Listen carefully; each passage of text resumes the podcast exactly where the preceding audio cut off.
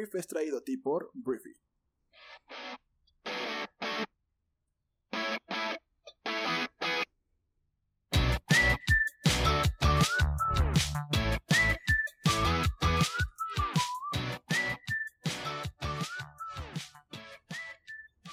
Hola, muy buenos días, bienvenidos a esto que es el Brief. Yo soy Arturo Salazar, uno de los fundadores de Briefy, y este programa tiene el objetivo de contarte un resumen con las noticias más importantes del día. Comencemos con el programa para el día de hoy, y hoy es jueves 19 de noviembre.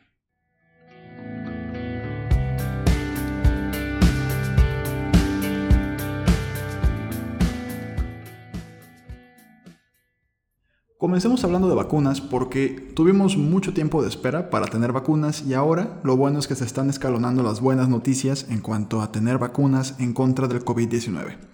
La vacuna, desarrollada por la alianza Pfizer y Biotech, tiene una efectividad del 95% en la prevención del COVID-19, según los resultados finales completos de su ensayo clínico a gran escala, fue lo que anunciaron las compañías en un comunicado conjunto este miércoles. Los resultados del estudio marcan un paso importante en este histórico viaje de ocho meses para presentar una vacuna capaz de ayudar a poner fin a esta devastadora pandemia, fue lo que dijo Albert Bourla, director ejecutivo de Pfizer, que solicitará la autorización de comercialización en unos días a la Administración de Alimentos y Medicamentos de Estados Unidos.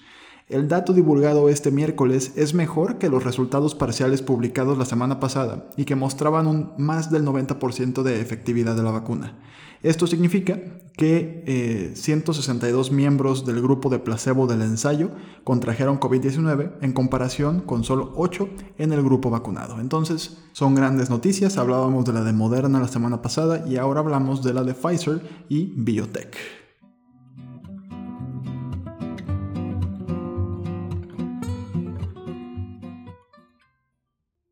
Hablemos de Salvador Cienfuegos, el ex secretario de la Defensa Nacional en el sexenio de Enrique Peña Nieto, porque una jueza federal de Nueva York aceptó el día de ayer el inusual pedido del gobierno estadounidense de desestimar graves cargos de narcotráfico en contra del ex secretario de Defensa, el mexicano Salvador Cienfuegos, para que México lo investigue y eventualmente lo acuse.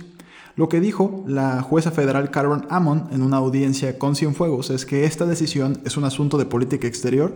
No tengo razones para dudar de la determinación del gobierno de que las autoridades judiciales mexicanas sinceramente desean avanzar en una investigación y posible procesamiento del acusado.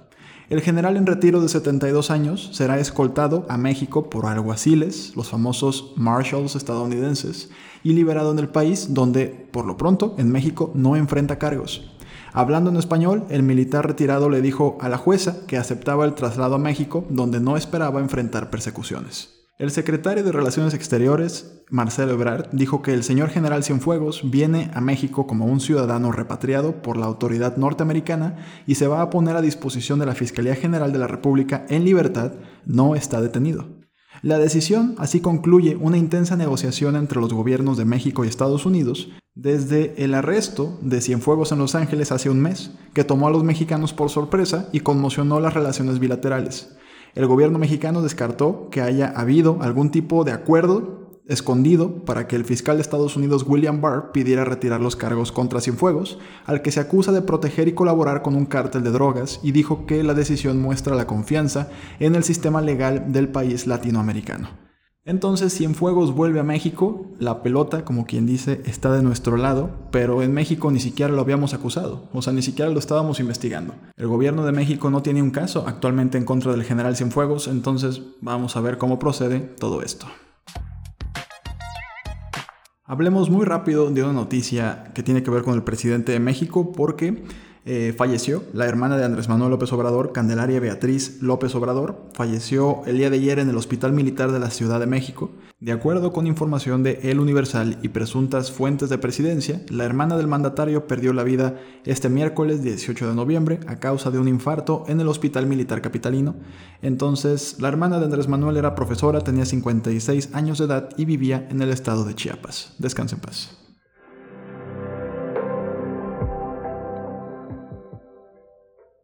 Hablemos de las elecciones presidenciales de Estados Unidos, porque esto todavía no termina. Todavía no termina. Se están agotando todos los recursos legales para que esto ya quede cerrado, pero por lo pronto el presidente más naranja del mundo, Donald Trump, Donaldo, buscará un recuento parcial de votos en el estado de Wisconsin, que se prevé que su rival Joe Biden ganó por 20.000 votos. Horas antes de la fecha límite del miércoles, la campaña de Trump dijo que quería un recuento en los condados de Milwaukee y Dane, alegando irregularidades. Donaldo ha estado haciendo acusaciones infundadas de fraude y se negó a autorizar una transferencia de poder. Biden dice que retrasar la transición dañará la respuesta pandémica de Estados Unidos. Entonces, ¿qué está pasando en Wisconsin? Según la ley de Wisconsin, Donaldo tiene derecho a solicitar un recuento porque el margen de la victoria de Biden fue inferior al 1%, pero superior al 0.25%. Sin embargo, su campaña debe cubrir primero los gastos de operación. Los funcionarios estatales dijeron este miércoles que habían recibido 3 millones de dólares de Trump, de la campaña de Trump, para cubrir los costos del recuento, que se espera que tome alrededor de dos semanas. Entonces, en su solicitud de un recuento parcial, la campaña alegó que las boletas de voto ausente, las hechas por correo, se habían alterado y emitido incorrectamente y se habían eludido las leyes de identidad de los votantes, pero no se proporcionó ninguna prueba. La campaña de Donaldo ha presentado una serie de demandas que impugnan los resultados en estados clave, aunque los funcionarios estatales dicen que no hay evidencia de irregularidades generalizadas. Se proyecta que el presidente electo Joe Biden haya ganado el voto popular por más de 5.6 millones de boletas, o sea 3.6 puntos porcentuales. En el sistema de colegio electoral de Estados Unidos, que decide la presidencia, tiene 306 votos contra 232 de Donaldo. Hablando de Estados Unidos, el día de ayer la ciudad de Nueva York anunció que está cerrando sus escuelas el día de hoy a medida que los casos de COVID-19 se disparan nuevamente. La orden afecta a unos 300.000 niños en la ciudad y entra en vigor hoy. Nueva York fue el epicentro de la pandemia de los Estados Unidos en la primavera, pero había combatido con éxito el virus. La decisión se tomó después de que la tasa de prueba positiva de COVID-19 superó el umbral del 3%, dicen los funcionarios. Casi 35.000 residentes de Nueva York han muerto a causa del COVID-19. Hablemos del huracán Iota porque el huracán se disipó, pero todavía amenaza a Centroamérica con más lluvias e inundaciones. Los países centroamericanos comenzaron este miércoles a ver una mejoría del tiempo después de sufrir el violento impacto del ciclón Iota, que se disipó sobre El Salvador después de dejar al menos 14 muertos, poblados inundados y daños a la infraestructura vial. Las autoridades de Nicaragua reportaron la muerte de cuatro personas, lo que elevó a 14 el número de fallecidos en el país. Asimismo, se registraron dos víctimas fatales en Colombia, una en Panamá y una en El Salvador. Hablemos de negocios, porque pasó algo interesante con Boeing el día de ayer. Los reguladores de Estados Unidos autorizaron el día de ayer la vuelta a los cielos del Boeing 737 MAX, casi dos años después de su inmovilización debido a dos accidentes que dejaron 346 personas muertas en cinco meses. La Agencia Federal de Aviación precisó, sin embargo, que el aparato, o sea, el avión, será objeto de varias modificaciones y que aún debe aprobar la formación necesaria para los pilotos antes de que pueda volar nuevamente en Estados Unidos. El jefe de Boeing, David Calhoun, dijo que la decisión de la Agencia Federal de Aviación constituye un hito importante e indicó que nunca olvidaremos las vidas perdidas en los dos trágicos accidentes que llevaron a la decisión de suspender las operaciones. Boeing todavía enfrenta una serie de investigaciones y demandas relacionadas con los accidentes, pero por lo pronto en Estados Unidos pueden volar con su Boeing 737 MAX. Hablemos de Google porque el día de ayer presentó una herramienta que podría ayudar a las ciudades a mantener frescos a sus residentes al trazar un mapa de los lugares donde más se necesitan los árboles. Las ciudades tienden a ser más cálidas que las áreas circundantes porque los edificios y el asfalto atrapan el calor. Una manera de enfriar las áreas metropolitanas es plantar más árboles en los vecindarios donde son escasos. El nuevo Tree Canopy Lab de Google utiliza imágenes aéreas y la inteligencia artificial de Google para averiguar dónde está cada árbol en una ciudad.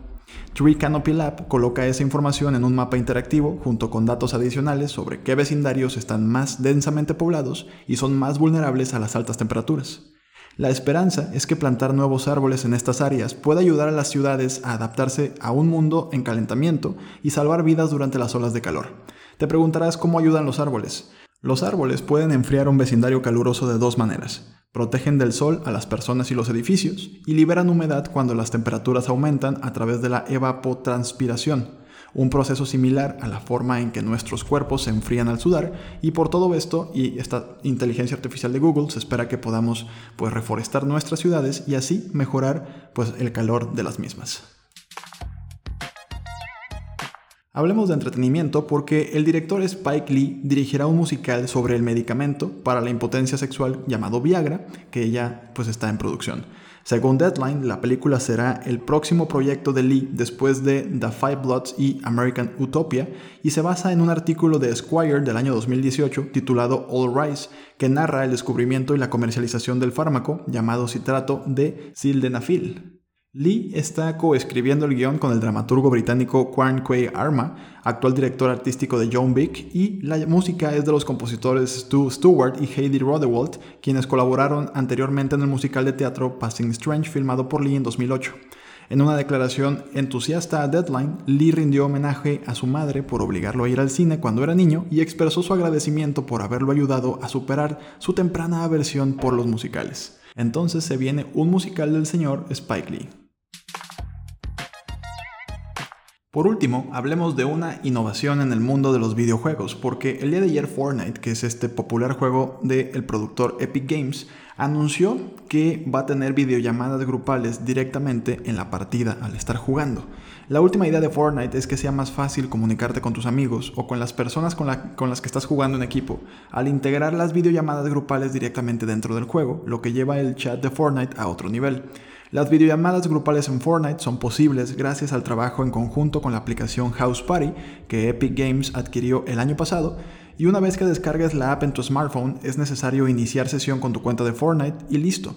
Después solo tienes que crear una sala de chat con hasta 10 personas, pero solo 4 de ellas aparecerán en la pantalla de tu televisor o tu monitor si juegas en tu computadora, utilizando la cámara web de tu smartphone, Android o iPhone para la videollamada grupal.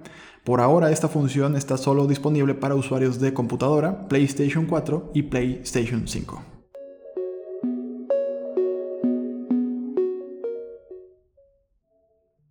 Muy bien, esto fue todo para este jueves. Espero que te haya gustado, espero que esta información te genere mucho valor y que te sirva mucho durante todo tu día. Estás oficialmente briefeado. Muchas gracias por haber estado aquí, gracias por compartir este programa y nos escuchamos el día mañana viernes en la siguiente edición de esto que es el brief. Yo soy Arturo Adiós.